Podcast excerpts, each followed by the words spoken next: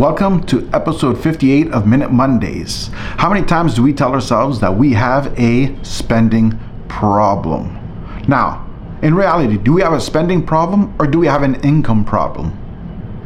Sometimes we never really think of that. So, the best way to figure out what the dilemma is is to start off with getting a budget.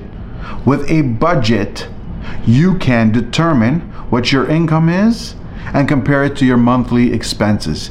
You have it all tracked and you can see what it is. Now, sometimes we'll take you have an income of $2,000 and you have expenses of $2,500. So potentially that could be an income problem, not a spending problem. But what you haven't done is figured out how much of that 2500 of expenses that you spend every month is unnecessary expenses. Now you have to determine that. So now, when you go through your budget and you go through everything you spend and you try to live within your means and you create a budget based on that, then you take out all the spending that you don't need to make. Now, when you do that, and just say you only come down to $2,200, but we just said your income is 2000 So that tells you once you're lean and you have a $200 deficit, that tells you that you have an income problem, not a spending problem. So, obviously, what can you do about that? You have to find a second income, whether you could uh, drive Uber, uh, skip the dishes, you can have a second job, a part time job. You could try to get a promotion at work, ask for a raise. You can try to get a new job, go back to school, get re educated in something else, and then come back and get a new job once you're re educated. You could do that part time after work while working and still earning. There's many options. You got to decide what's right for you. Now, there's also the opportunity to invest. You can invest your money, and then sometimes with the earnings from the investments, that could compensate for the difference. Now, let, us be honest, you're never going to earn your way to riches. People who believe that, that's just not true. That's not going to happen.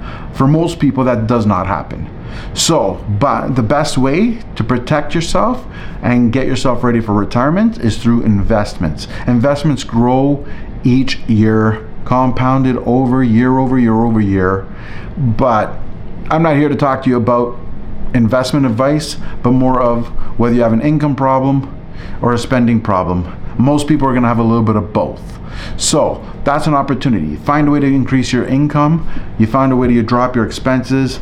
Always live within your means. There's too many people out there that are trying to buy some bullcrap uh, items and stuff, you know, like fancy cars, fancy whatever, fancy new phones, whatever toy to impress a bunch of people that don't like uh, them or give a damn about them. And in reality is it's not necessary. So you end up doing that and get nothing in return.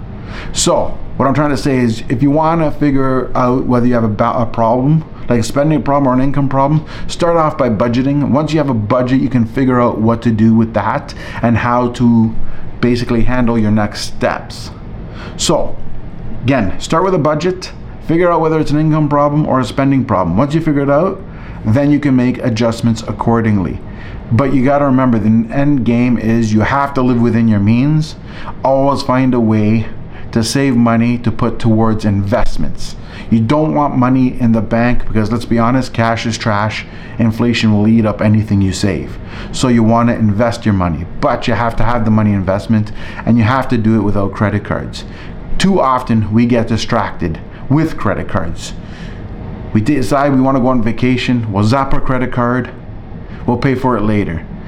You'll pay for everything later. Like, and the credit cards allow you to do that.